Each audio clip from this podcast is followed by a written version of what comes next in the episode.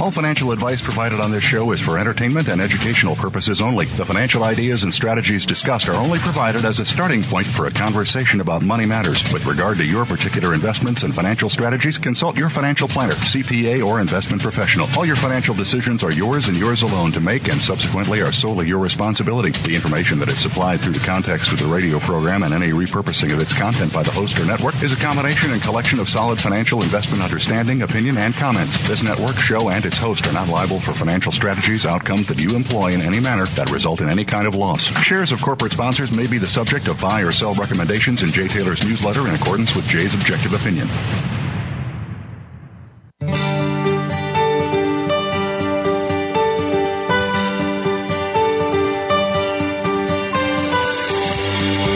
Welcome to Turning Hard Times into Good Times with your host, Jay Taylor. This hour will help investors fix issues and achieve personal gain. Now, here's your host, Jay Taylor. Welcome to Turning Hard Times into Good Times. I'm your host, Jay Taylor, speaking to you from uh, New York City, Queens, in fact, the borough of Queens, uh, in the middle of the COVID 19 epidemic. Nothing to brag about there, but we are well and uh, doing well, Mrs. Taylor and I. Um, and uh, we hope all is the same with, uh, with all of our listeners out there that you're surviving uh, this very unfortunate time. Uh, I do want to uh, let you know that I'm the author of a newsletter, Jay Taylor's Gold, Energy, and Tech Stocks, and uh, would very much like to invite you to try subscribing. Go to miningstocks.com to do so, miningstocks, miningstocks.com, or you can call our office in New York at 718 457 1426. 718 457 1426. Do that during normal hours, and uh, you'll probably find someone here. I would also encourage you to consider subscribing to Chen Lin's letter. What is Chen buying? What is Chen selling? Chen also does a great job following the gold markets. Um, he trades more actively than I do, uh, but he also is uh, doing extremely well, has for a number of years in the biotech sector. He kind of switches off between sectors, some that looks better than others. He weights, weighs his investments more heavily on one side or the other. He's also an energy investor, but I'm sure he's uh, stepping on the sidelines right now, waiting for an opportune time, uh, sometime in the future, to pick up some energy stocks. It's a bloodbath in that sector right now. But uh, Chen, as most good investors, are ready to buy things when the right when the time is right. So it's uh, chenpicks.com. Go there to sign up for Chen's letter. What is Chen buying? What is Chen selling? Uh, we also like to remind you of Michael Oliver's letter, uh, olivermsa.com. Michael's not with us today, but he uh, provides ongoing uh, information that's very, very helpful to investors uh, to help us know whether we're in a major bull market or a major bear market, and very helpful to yours truly, which is why we have him on every other week on this show. I do want to thank all of you for listening to this show, making it one of the more popular shows on the Voice America Business Channel, and also uh, encourage you to send along whatever comments you might have to questions for Taylor at gmail.com. Questions, the number for Taylor at gmail.com. And of course, we do want to thank our sponsors because without them, there would be no show. Our sponsors for this week's show are in Resources, Ely Gold Royalties, Great Bear Resources, Hannan Metals, Irving Resources, Novo Resources, and Sitka Gold Corp. I've titled today's uh, show The Destructive Forces of Bank Credit. Alasdair Macleod, John Williams, and Quinton Hennigh are my guests for today's show. Commentators routinely confuse the deflationary effects of a contraction, of a credit contraction like the one we're going through now, with the inflationary effects of central bank policies designed to offset those deflationary or contraction uh, forces. But as Alasdair explains, central banks always ensure their ultimate, uh, they ultimately the stimulus is greater. So inflation, uh, not deflation, is always the ultimate outcome. And we have most certainly seen a great deal of inflation, not only in living expenses, which are, in my view, far greater than our government reports, but most of all, we've seen inflation in the financial markets, where stocks and bonds have been in the greatest bull market bubble I would, I would suggest ever seen in the United States. Alasdair will help us explore the mind of a banker to help us understand the autonomy, or the anatomy, I should say, of the credit bubble cycles and why they always end up in tears and ultimately in inflation. But as Alasdair has pointed out, this current market decline is not your father's decline. it is more like your grandfather's decline of the Great Depression. It might not be unreasonable to consider this credit contraction to be more accurately described as the Greater Depression because of the unusual nature of a government mandated shutdown, which is certainly nothing that a country described as the land of the brave and the land of the free would naturally engage in. Beyond the economic loss, the biggest losses we may be facing in the future is our freedom, which, as Ron Paul noted many years ago on this show, is all we need, really, to regain prosperity. If we are free of government control, we will be free to engage in the activities the good Lord gave us the gifts to engage in.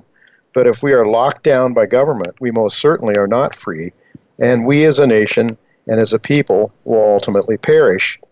It will indeed be interesting to watch the outcome of Sweden um, following uh, their the way they're handling this uh, Chinese virus epidemic. Sweden has informed its citizens of how to take care of themselves, but it has not imposed lockdown mandates. Now, perhaps Sweden will end up with the biggest problem of any Western country because of its laxity.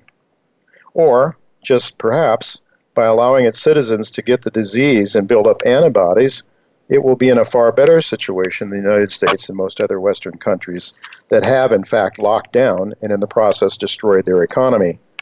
Time will tell, but there is no doubt in my mind that the repressive government action here in America means that this is no longer the America that our founding fathers had in mind when they risked their lives to wrestle these lands away from King George in 1776. One very possible outcome for the current economic demise is hyperinflation and the destruction of the U.S. currency. Certainly, Alasdair Macleod believes that, but also independent economist John Williams also believes the United States dollar is rapidly heading towards an inflationary demise and into the dustbin of history. I did a special interview with John Williams, which you can listen to by going to my YouTube channel. That's J Taylor Media is the YouTube channel or you can go to the podcast page at jtaylormedia.com. John is predicting a negative GDP of 8% for, for the first quarter of this year and between 30 and 40% negative GDP during the second quarter. I mean, these are just mind boggling, disturbingly mind boggling numbers. He believes that we will see jobless rates of around 22% fairly soon, and before we bottom out, somewhere around 40%. I hope and pray John is wrong, but he is an independent economist who isn't paid to say nice things, as most people are that you'll see uh, in the mainstream media. To try to combat uh, all of this misery, of course, uh, our government is spending trillions of dollars, and the Fed is funding those dollars, and more than that, printing money out of nothing to save its bank shareholders, uh, which is why Alasdair and John and others think the days of the dollar and other fiat currencies are limited and why the price of gold is headed for the moon when measured in worthless fiat. By the way, John has provided a chart that shows the price of gold fits exactly with his adjusted inflation numbers, which is why I believe uh, that uh, which is uh, those numbers I believe are much more accurate than anything that the government provides. And in fact, on that same chart, John shows the uh, relationship between the government's inflation numbers and the gold price and it's way, way too low. Inflation is more like, according to John, more like 10% annually than the 2% that the government claims. And those of you um, who are not really truly very wealthy might have noticed prices of food going up, certainly have noticed university degrees, uh, uh, healthcare costs, and a whole lot of other things. Well, the government plays all kinds of games with those numbers, as John Williams will explain to a certain extent in my interview, which again you can listen to by going to the podcast page of jtaylormedia.com or at my YouTube channel, J Taylor Media. In order to protect our wealth, I have long maintained placing savings in gold rather than fiat. That's what you should do. And on a more speculative basis, have maintained owning gold mining companies as well. Yesterday, I pre recorded Quinton Hennigh, who heads up the exploration program of Irving Resources. My recording of Quinton will be played right after the break in just a few minutes from now, right after our first commercial break. Um, now, this morning, Irving released some assay results, and apparently the market was a bit disappointed with Irving's share price falling by nearly 9%. At least that's where it was when I first uh, prepared to come online uh, for the show now. One listener to this show sent me a message uh, which stated, and I quote, It does not look like uh, Irving drilled into the boiling zone at the center as they told the shareholders they were going to do. Can you please ask Dr. Hennigh to explain what took place there and why we didn't get drill results from the boiling zone?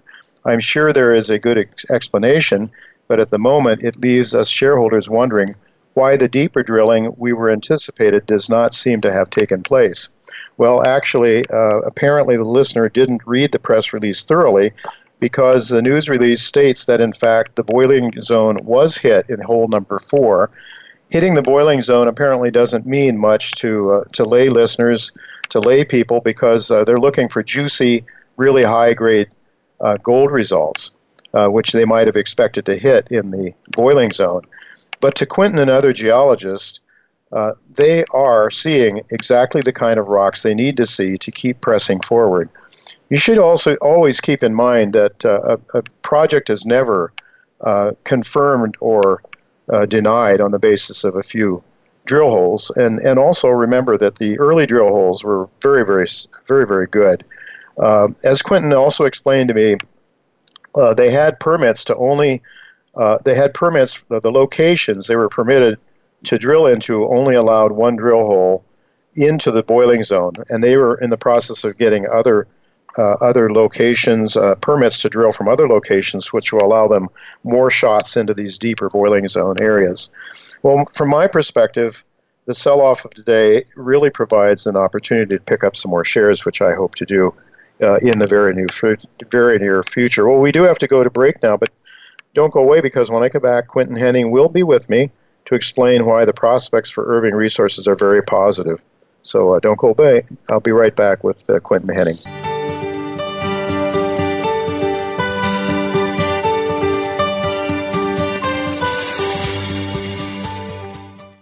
Novo Resources Corp trades on the OTCQX under the symbol NSRPF and on the TSX Venture Exchange under the symbol NVO. Its flagship assets are located in the Pilbara region of Western Australia. Novo has recently partnered with Sumitomo Corporation of Japan to evaluate, advance, and develop the company's Australian gold projects. With over 40 million in cash and 60 million committed from Sumitomo, Novo is well on its way to establishing itself as one of the top junior explorers and developers in Australia.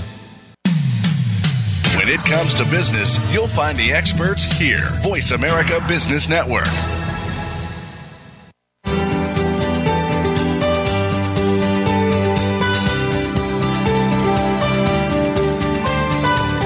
You're listening to Turning Hard Times into Good Times with your host, Jay Taylor. If you have a question or comment about today's show, Jay would love to hear from you at 1 866 472 5790. That's 1 866 472 5790. You can also send an email to questionsfortaylor at gmail.com. That's questions, the number 4, Taylor at gmail.com. Now, back to our program. Welcome back to Turning Hard Times into Good Times. I'm your host, Jay Taylor, and I'm really pleased to have with me once again Dr. Quinton Hennigh. He's here today to give us an update on Irving Resources and its very unique projects in Japan. Dr. Hennigh is a director and technical advisor to the company, and he leads the company's exploration efforts in Japan, along with some of Japan's top geological mines. Irving uh, Resources uh, trades in Toronto under the symbol IRV, and you can buy it in the States as I have under the symbol IRVRF. 54.8 million shares outstanding, fully diluted 59 million only. Management uh, has a good chunk of that, about uh, 15 or 16 percent on a fully diluted basis. In Newmont, Newmont Mining owns 9.34 percent. The company is uh, pretty well off cash wise. Uh, thank goodness for that. It's got around 11.6 million in Canadian money. Uh, this is a very exciting story. Um, that I've been following. I own the shares myself that I've purchased off the market. And really, due to some unique circumstances, uh, the prospects that Irving has look very exciting to me. And that's what I'd like to uh, talk to Dr. Hennigh about once again. Thanks for joining me, Quinton. Absolutely. You know, uh, first of all, let me just ask you how is Irving dealing with this uh, Chinese virus that is causing so much suffering around the world? I know that.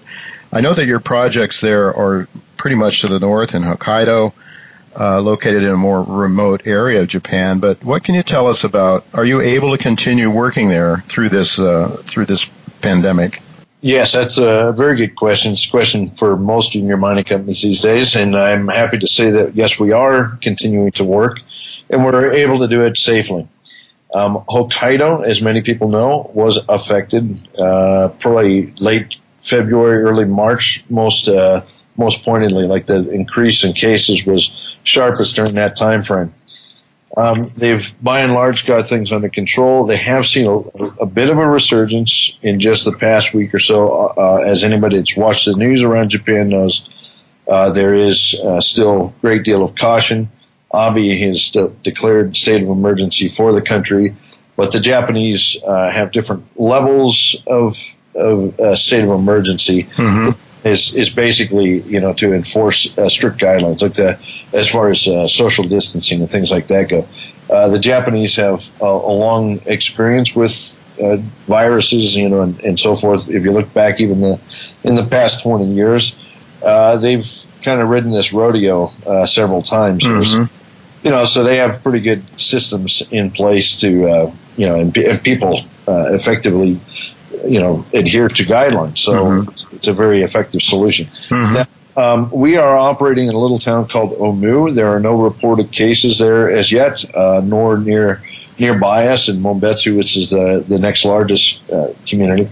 So we are working safely. Our team is you know monitoring their health every day. We've got the drillers, geologists, and and helpers of various uh, people.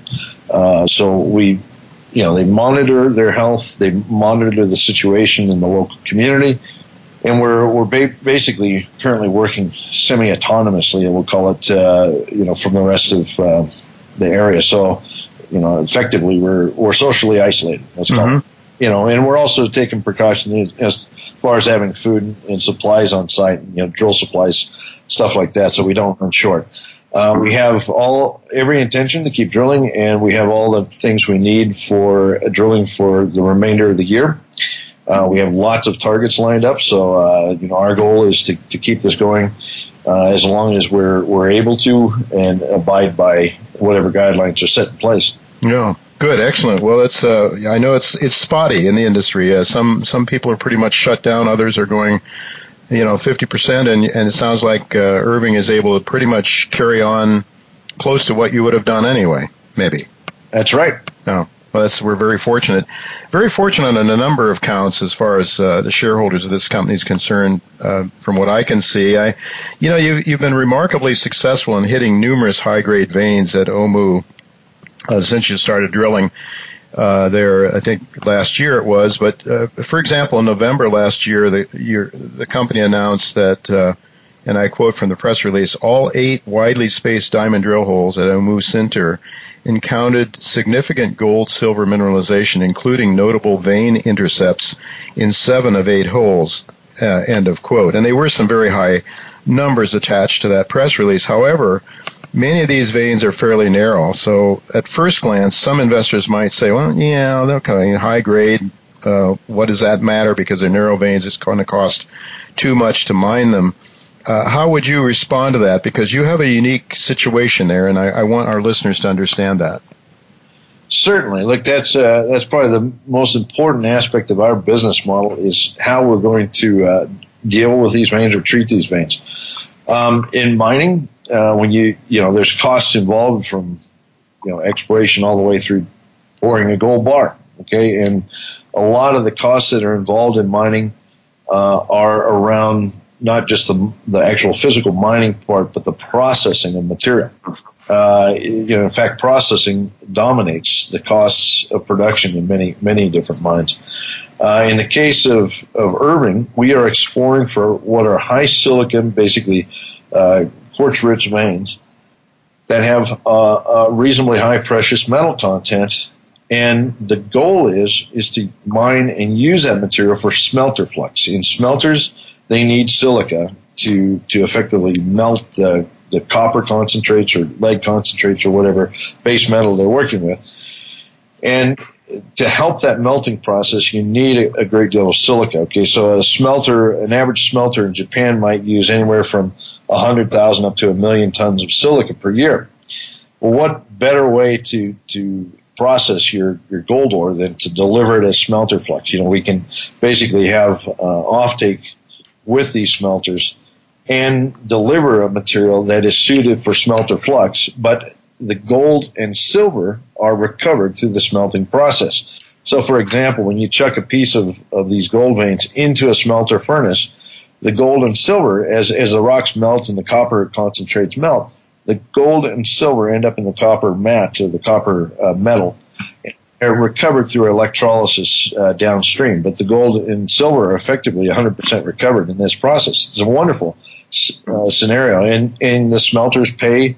Uh, they pay not only for the gold and silver, but they pay for the silica itself. So you're getting value out of that. So people wonder, well, how on earth are you going to mine uh, a narrow vein. Look, the Japanese have been doing this for for many many uh, eons now. You know, they mine narrow veins, or they have traditionally. There's one mine, main mine in Japan still operating, Hishikari, and the veins there average about you know 0.5 to 1 meter in width. Most people don't know that. It's a very famous mine. It's very high grade, but but the veins are uh, narrow. They're not uh, huge stonking things. Well, when they mine it, they bring it out. They actually upgrade the material through hand sorting at Hishikari. In our case, uh, it's interesting because the host rock, the rock around the, the veins, is silica rich uh, or silica flooded volcanic rock. So we actually, um, the, the veins themselves are encased in high silica rock there's also low grade, you know, gold silver values in that in the surrounding rock. So it's not like you're mining uh, no grade or waste. It's it's all basically material that could go towards smelter flux.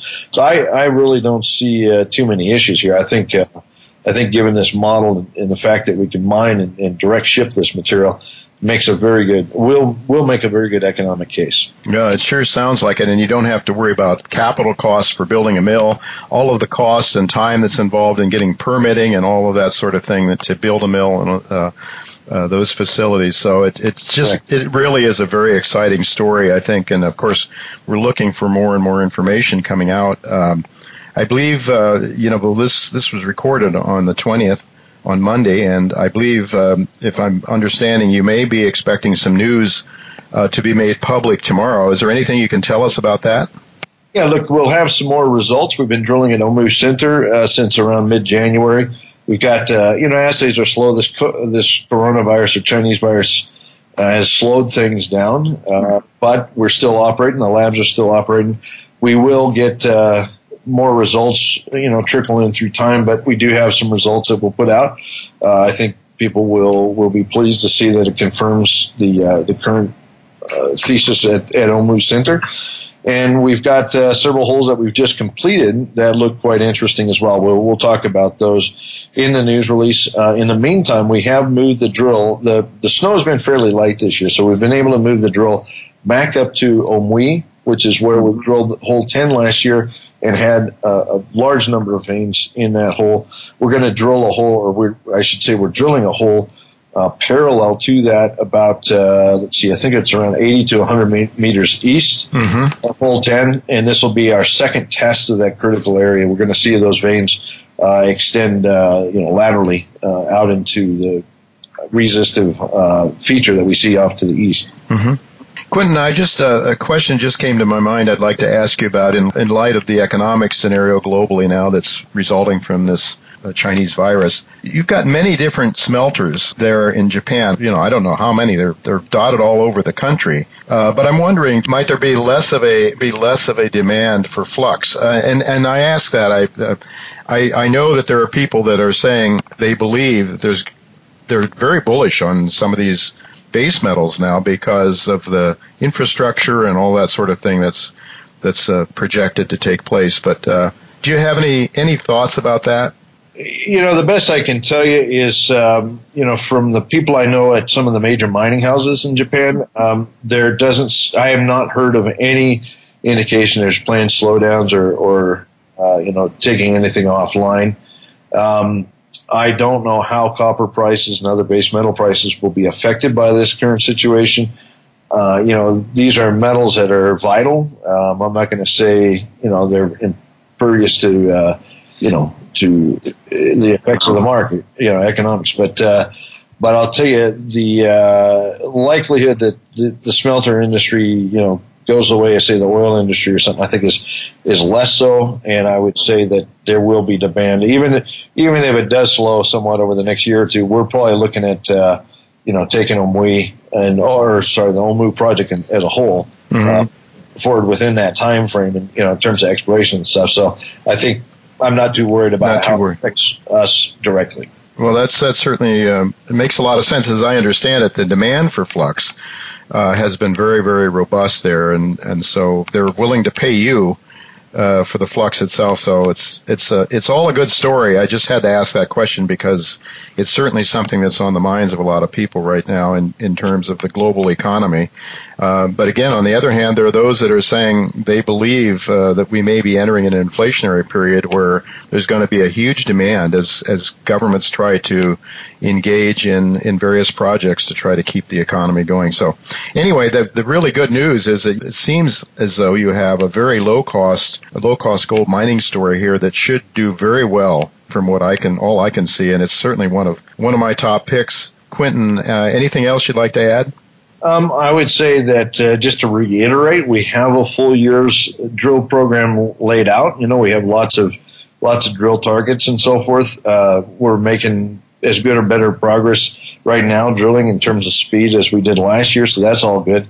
Um, I would say the you know the sticky wickets will be laboratory assays. I think they're just going to be somewhat slower. slower. Uh-huh. And the reason for that is what you're seeing is a consolidation of of the streams of samples into certain labs, uh, and other labs are going offline. So you know there is a you know the demand overall demand for assays has decreased. But you're seeing a lot of that business fun- funneled through certain laboratories. So I think that they're going to be absolutely shocker uh, with business.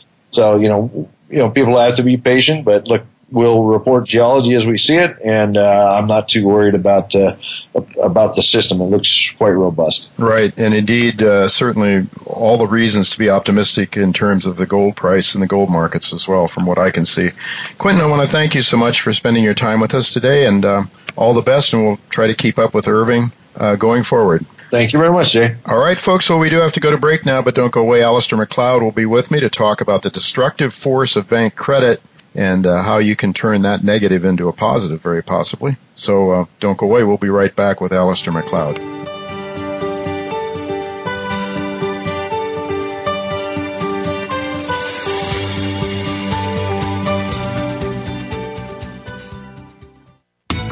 Resources, trading under GBR on the TSX and GTBDF on the OTCQX, is a gold exploration company focused on their 23 kilometer, wholly owned Dixie project in the prolific Red Lake Mining District of Ontario. Having recently made multiple high grade gold discoveries, GBR is fully funded to complete a very active 200,000 meter drill program through to the year 2021. Stay up to date on what has been considered one of the best performing exploration stocks in the last two years by visiting greatbearresources.ca. Voice America Business Network, the bottom line in business.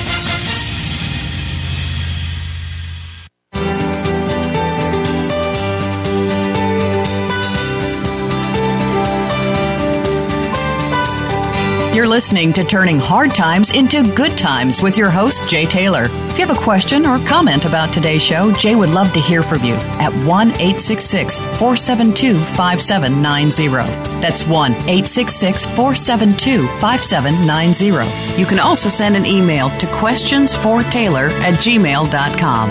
That's questions, the number 4, Taylor at gmail.com. Now, back to our program. Welcome back to Turning Hard Times to Good Times. I am your host, Jerry Taylor, and I'm really pleased to have Alasdair Macleod with us once again. As most of you know by now, Alasdair is the head of research at Gold Money, uh, and you can read his very insightful weekly commentaries at goldmoney.com goldmoney.com, and uh, I believe they usually puts them out about the middle of the week or so. Um, he's Alasdair is with me today to talk about some of the very dangerous market conditions that are swirling around us uh, during this Chinese virus pandemic, intentionally, I would suggest, intentionally named COVID 19 to disguise its origins, but that's another issue I suppose we shouldn't venture into uh, on this show. Uh, but but it, deceit and deception is certainly the world of politics, no matter what area of your life you're talking about. Our focus here is mostly on economics and the markets, uh, so uh, that's what we'll stick to. Uh, there really, when it comes to looking at the dangers, uh, understanding the markets, I don't know of anybody I trust more than Alasdair Macleod, which is one of the reasons he is one of our most frequent guests here. Thanks for joining joining me again, Alasdair. That's my pleasure, Jay. So good to talk to you. Always good to have you, and I know you're certainly one of the more popular guests on our show. So, I, I'd, I'd like to um, focus on, I think it was your April 9th uh, missive uh, titled "The Looming Derivative well, actually, it was had to do with the, the destruction of bank credit. I guess that's what the destructive forces of bank credit. Then I'd like to get to one you wrote later, uh, more recently, I think uh, April 16th. That's the looming derivative crisis. If we can venture into that one a little bit as well, and how it might impact the gold prices uh, that we're looking at every day. But but going to your uh, April 9th missive. Um, in that in the overview of that article, you state you started out by saying, and I quote: "Commentators routinely confuse the deflationary effects of a contraction of bank credit with the inflationary effects of central bank policies designed to offset it. Central banks always ensure their stimulus is greater, so inflation, not deflation, is always the outcome." End of quote. Well, I'm certainly in complete agreement with that, but in looking back at the results of 2008 you know, most people believe that central banks actually allowed us to survive that very scary event. Uh, and that the fiat monetary system is, is, you know, if you believe what you're told, alive and well, nothing too much to worry about there. The banks are supposedly very well uh, capitalized this time around, so never need to worry. Uh, but of course, it's not always that simple. And what we're told on the surface is one thing. But can you explain why you think most people believe other than just propaganda. I mean, what where are they going wrong? Why are the commentators wrong in suggesting that everything is honky dory? Well, uh, you referred to the 2008 crisis, um, and certainly the American banks are better capitalized, but you've only got to look and see what the bank position is in Europe to realize that actually Europe is very dangerous. I mean, globe, what they call globally systemically important banks, the GSIBs, the very big banks, the ones which cannot under any circumstances be allowed to fail, uh, are meant to have buffers. But if you look at Deutsche Bank, uh, the um, balance sheet is 22 times shareholders' funds. Mm. You look at Barclays in the UK, 22 times shareholders' funds. You look at UBS in Switzerland, 17 times shareholders' funds. These major banks are undercapitalized. They cannot absorb much in the way of losses. And that is the problem. When bankers are greedy and everything's going nice and hunky dory, then they will expand their balance sheets. They will take on extra risk because you have extra risk, you get better margins. Uh, and that is a process that accumulates over the credit cycle.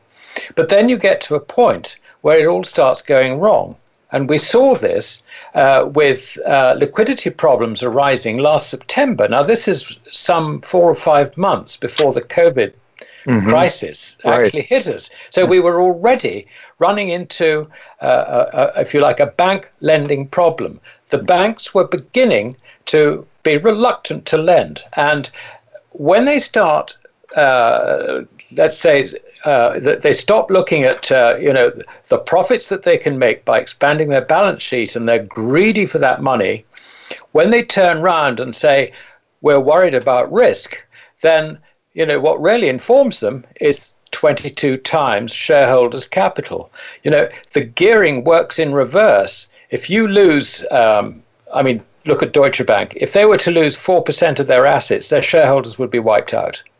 Uh, and uh, the same with Barclays. And nearly the same with UBS. So you can see how bank directors can literally turn on a dime from greed to abject fear. And that is actually what we're trying to deal with. Uh, and while that's happening, of course, the Fed and other central banks have this COVID crisis suddenly foisted upon them. They're trying to get money into the payments chains. They're trying to stop industry from falling over.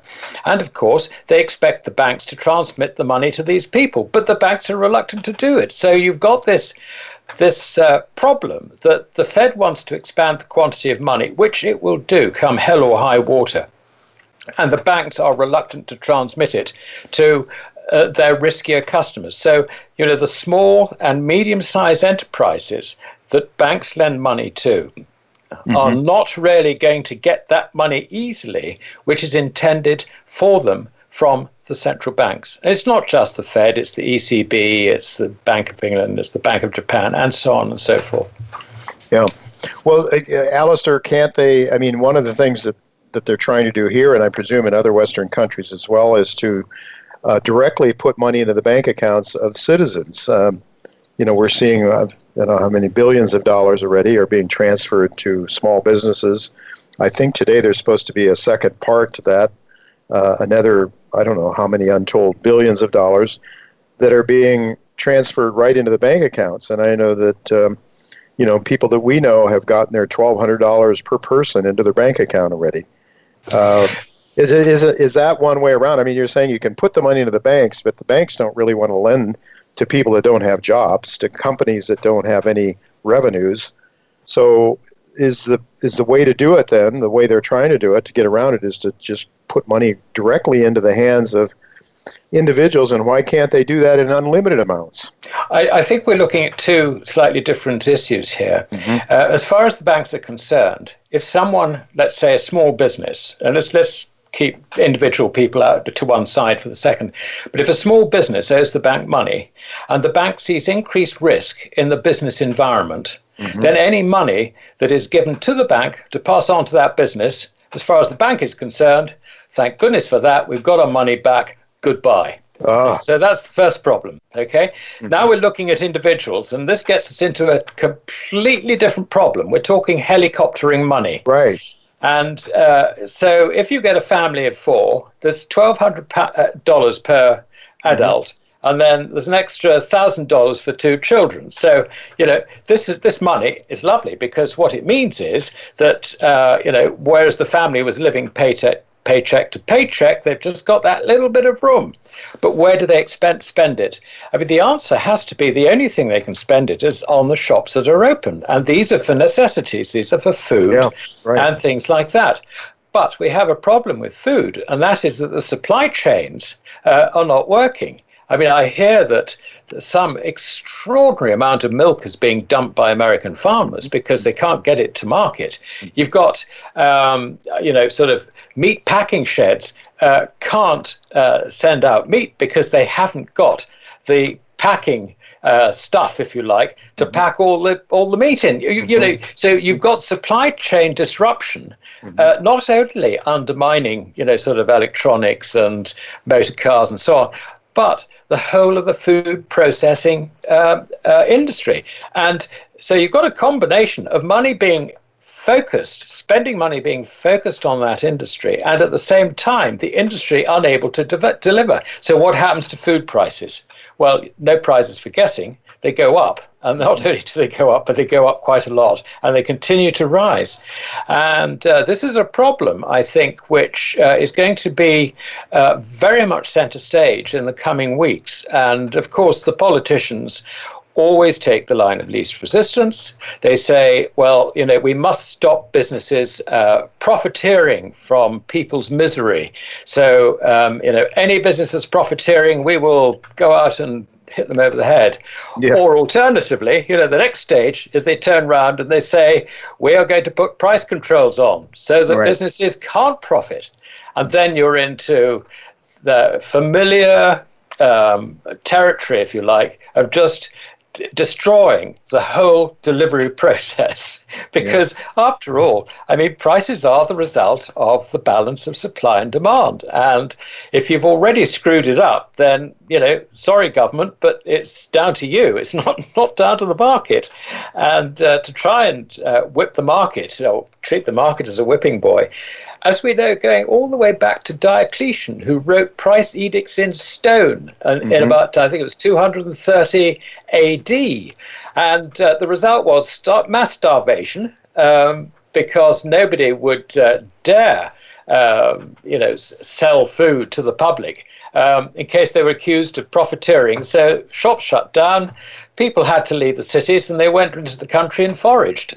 and yeah. you know, but we forget these lessons of history. I'm afraid we, we do, and and the very simple, uh, the very simple laws of supply and demand. You know, uh, price gouging is the first term you hear all the time during situations, whether it's a hurricane or one thing or another, and people.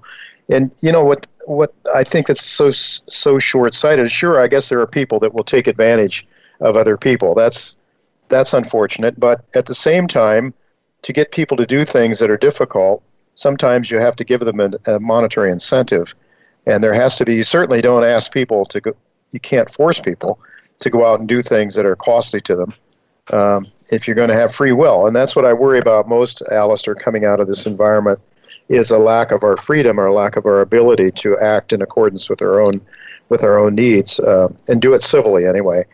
But I, I think you would agree that this, I mean, this, we're facing something is potentially much more, much more damaging, much more long lasting and, and difficult than 2008, right? Uh, yes, of that there is no doubt. Um, I, I, reckon that before this virus uh, shut everything down, we were already heading for uh, something on the scale of the depression uh, of the 30s, preceded by a collapse uh, of Wall Street when it lost 90% of its value between October right. 1929 and 1932. Um, I'm not going to go over that ground again because I think your regular listeners are probably aware of my views mm. on that.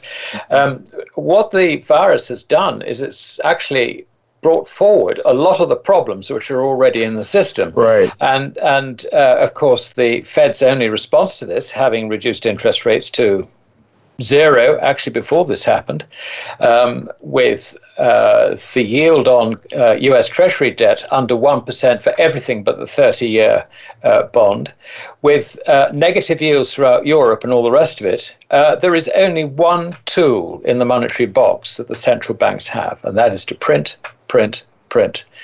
The amount of printing that they um, uh, are about to embark on. I mean, they've already made the, the announcement that they'll do whatever it takes or mm-hmm. it will be infinite.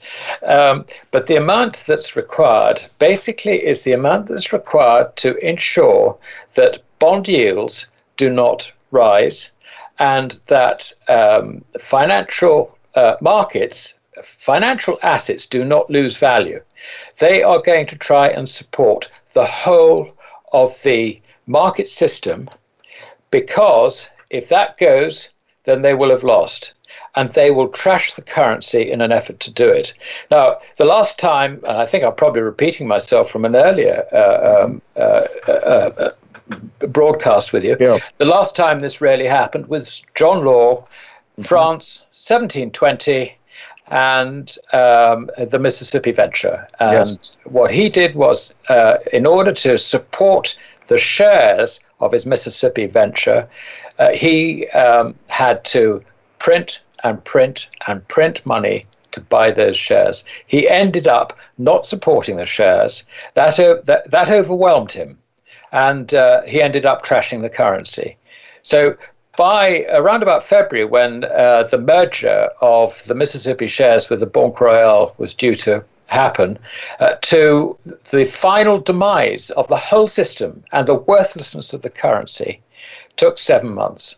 Mm. Now, this is interesting because um, uh, you know if you really look at the way inflations uh, progress, um, of a fiat currency, you have a long phase, mm-hmm. which can be many decades, or it can be, say, four or five years, mm-hmm. of um, a gradual loss of purchasing power of the currency. Now, the currency might lose.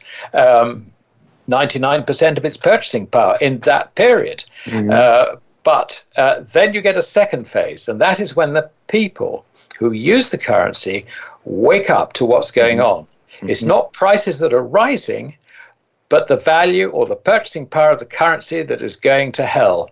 And when they wake up to that, there is nothing a government can do, really, within reason, uh, to, to stop the complete collapse of the currency. Yeah. So this is where we are. We are where John Law was in February 1720. Um, we are 300 years on, plus a month or two, and, and it looks to me as if we will be extremely lucky to have a fiat currency system operative by the end of this calendar year. Oh, that's uh, that's that's pretty dire, I think, because in the meantime, you know that politicians are going to do uh, things that aren't within reason to try to hold it together. I mean, I, I don't know if it's the John Law incident or uh, in France. Uh, I think sometime bef- maybe before the revolution uh, took place. In fact, there was a, a, situation where the currency was getting out of hand. It was a, a hyperinflating, and the farmers demanded gold. As I recall reading, that farmers demanded, demanded gold for their payment rather than the fiat and the government turned around and anybody that owned gold was beheaded i think if i if i have the story right so was, people yeah go ahead yeah sorry that, that that was i think you're referring to uh, the currency situation at the time of the revolution which was when yeah. uh, the french government issued a new currency called the assignat yes. And this theor- theoretically was uh, secured on property that the state had stolen from the Catholic Church. Sorry, sequestered from the Catholic yes. Church.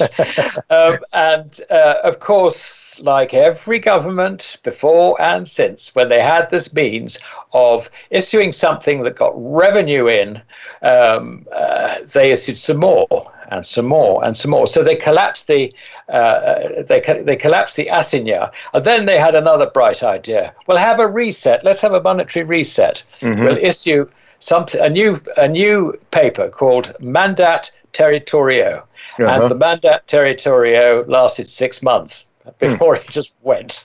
Yeah. so they well, went I, through two hyperinflations in the spi- and in the space of um, less than a year. Yeah, well, I hear them talking about resets. Uh, James Rickards is my guest next week, and he talks about a monetary reset with SDRs uh, through the IMF. I think he thinks that's what they might try next. Any any ideas? Any any notion about that? Well, it's just fiat in another guise. I yeah. Mean, yeah. You know, I uh, I don't know. I mean, I know James has uh, long thought that uh-huh. uh, this this would happen, um, and he's probably closer to the people, if you like, in the United States. Um, uh, establishment, yeah. you know, who, who who who would be thinking this way, mm-hmm. but it won't last. I mean, they, they could well try it, but it's just another form of fit. Um, yeah. I mean, what it, what is an SDR? It's a bunch of fiats. yeah, it's it. a bunch of fiats. What do yeah. they attach attach some gold to it too, possibly? Well, I think I'm right in saying, uh, I'm not entirely confident of this, but I think I'm right in saying that uh, anyone um, who uh, is any currency which is part of um, uh, the SDR, the rules are that they cannot attach themselves to gold in any that's, way. Yeah, I believe that's I believe that's correct. Well, Alasdair, in your article, you talked about uh, you said that um, the banks the, the, there's going to be a lot of bank failures over the next number of months. You believe, yeah, but that those that will survive will need to expand bank credit anew to buy up physical, tangible assets instead of their normal financial fare. So I guess by that you probably would start out with gold and silver, perhaps, or, or what? What do you have in mind there when yeah, you say well, financial assets? I, I, was being slightly cheeky on that because I think the one thing that uh, will go is all financial assets, mm-hmm. bonds, equities, and all the rest of it. They will be valueless. I mean, well, they're bound to be valueless if you can't value them in a currency which has got no value. Sort right, of thing. right. So, and right. in any in any event, the the bond story is, I mean, that's that is just bad money. It's just going to go. Um, the if you were, you know, if you if you sort of want to profit out of this situation, then what you've got to look at is not financial assets but real assets. So what you do is, at this stage, you probably um, have gold. You might even go to the bank and say, right, I want a fixed term loan for two years. What's the interest rate going to be? Mm-hmm. Put up whatever collateral. Da-da-da-da. You're borrowing in fiat. You know it's going to be uh, valueless when you come to repay it. Mm-hmm. So you take that fiat, buy gold, sit mm-hmm. on it, wait. Mm-hmm. And then what happens is that when people are in real distress, then they will sell you their physical assets for a real knockdown price. And uh, there was a very interesting passage, which I'm quoting in my next uh, article, which is due out this uh, Thursday, Thursday mm-hmm. afternoon, uh, uh, uh, about what happened in Austria. Um, I mean, you know, they had their inflation slightly ahead of the German inflation. Mm-hmm. and basically, um, you know, people were staying in really smart hotels for nothing in their mm-hmm. own currencies. Mm-hmm. Um, and when Germany uh, went belly up uh, with their inflation slightly afterwards, um, this uh, author uh, quotes $100, uh, which of course was backed by gold at that time, could buy you a street of six story houses in a major city. You know, so that's the way to be. And yeah. uh, the model, if you like, was a chap called Hugo Stinnes. Now, Hugo Stinnes was known as the inflation king. He borrowed money hand over fist to buy real assets. He bought factories, he bought country states, he bought, um, you know, all sorts of things like that. You know, the, the real stuff, nothing financial. He ended up owning about a quarter of Germany uh, mm. when when the whole thing um, blew up in uh, the November uh, 1923. Unfortunately, he didn't live, live very long to uh, enjoy it because he died on the, he died on the operating table having an operation. I think yeah. for gallstones uh, the following year. But it shows you how to play the game, yeah. how to rob people. Right. How to, how to work with the inflation to rob people right. of their assets. I'm what, afraid so, Alasdair, do you think there are some banks that are lining themselves up in that regard now? Because I'm thinking that once you hyperinflate and the currency loses its value, they won't be able to print so easily to go out and buy those assets, right? Well, uh, no, they they uh, they will be able to print so long as there yeah. is a currency, um, and I would think that there are no bankers thinking on these lines yet. Uh-huh. But if I had to nominate a bank which is smart enough to do it, mm-hmm. I think it would probably be Goldman Sachs. Yeah, I wouldn't be surprised. Uh, so there, there are hedge fund guys like Ray Dalio, for example, and a few others, I, I dare say, that are seeing the end game here, or at least perceiving it's going to end badly for fiat. Uh, Dalio certainly is, is a believer in gold and, and talks about all the time you have to have some. Mm-hmm. Uh, so I, I, would imagine there's there's people that are playing this game right now borrowing in fiat, have been borrowing in fiat, and, and did exactly what, what you suggest they should do is buy buy gold and uh, and then pay back with worthless money in the past in the future. I, absolutely. I mean, there will be some people, as you say, who are already beginning to see this light. Now, having said that, I don't think they see it quite as starkly as I do. Mm-hmm. Um, because remember that all the hedge fund boys, all the banks, I mean, they only account in fiat, they only understand fiat, they don't really understand that gold is money. They mm-hmm. understand that gold has hedging properties, if you like, mm-hmm. without without telling us what those are. Um, so it's going to be an interesting one. There would be a lot of education, and I'm afraid an awful lot of pain for yeah. ordin- ordinary people, which which does upset me it's going to be a painful education for ordinary people, which is what we, we try to help people on this show understand what's coming. And and speaking of uh, bankers that are hedging and so forth, they think they're hedging with paper gold, right? They're borrowing, they're they're not buying and not really taking physical possession of gold. They think they can just go out and buy some futures contracts, some options contracts, and they think they actually own gold uh, but there's a lot of people, uh, gold bugs, that are suggesting that maybe one of these days these people are going to wake up and want to and not be content with paper, realizing what's headed their way, and might want to take actually take physical possession. And I believe, if, if I'm not wrong, a little bit of that may have started already. Well, Mm, yes, I think that is true because uh, it's becoming a lot more apparent that um, currency is being debased. Fiat currency is being debased very rapidly. Uh, and uh, there's only one thing that can happen, and that is that sound money is, is where you should go. That is the refuge, and therefore people will buy gold. Now, having said that, the banks are accounting in fiat, as I said mm-hmm. earlier, and uh, they are still playing the fiat game, and mm-hmm. they have got caught out. I mean, what's happened is that uh, the if you like, bankers are now very, very worried, as I said earlier, about expanding their balance sheets. They want to mm-hmm. contract. So they're turning around to their bullion desks and saying, we, you know, they're either saying, we want out of this game, mm-hmm. close down your positions, or they're saying, reduce your positions. And uh, that means that all the bullion banks at the same time, because this is the feature of contracting bank credit, one banker does it, they all do it. They're all being told at the same time, we want to reduce our exposure in this market, or they're being told, we want out of this market. And this is creating a panic amongst the bullion banks. They're being forced to close down their positions, which is why you've got this extraordinary premium building up in the futures market compared with London.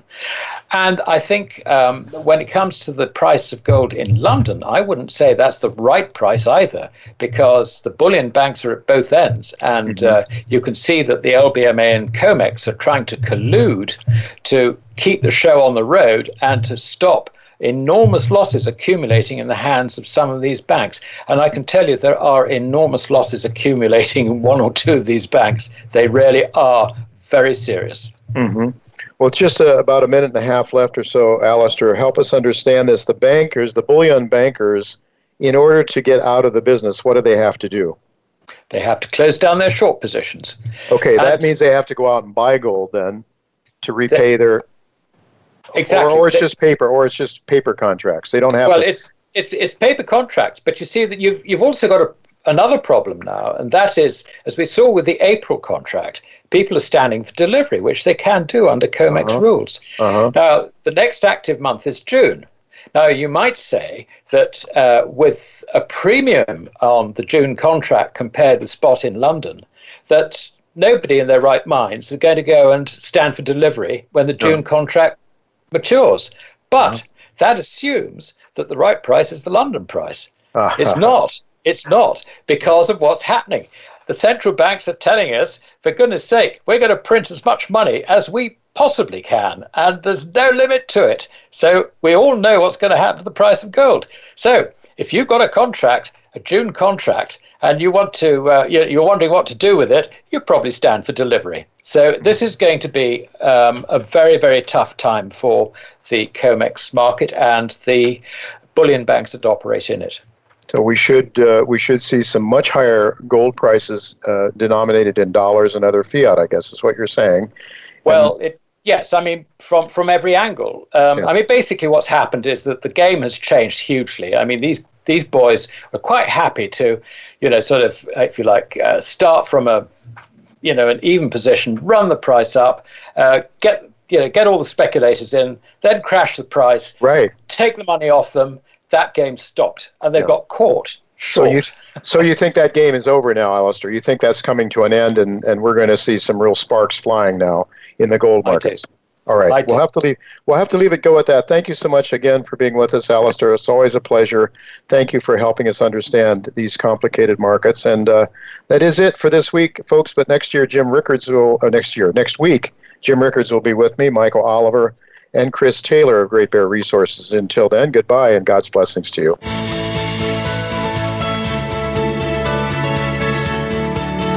Thank you again for listening to Turning Hard Times into Good Times with Jay Taylor. Please join us again next Tuesday at noon Pacific Time, 3 p.m. Eastern Time on the Voice America Business Channel.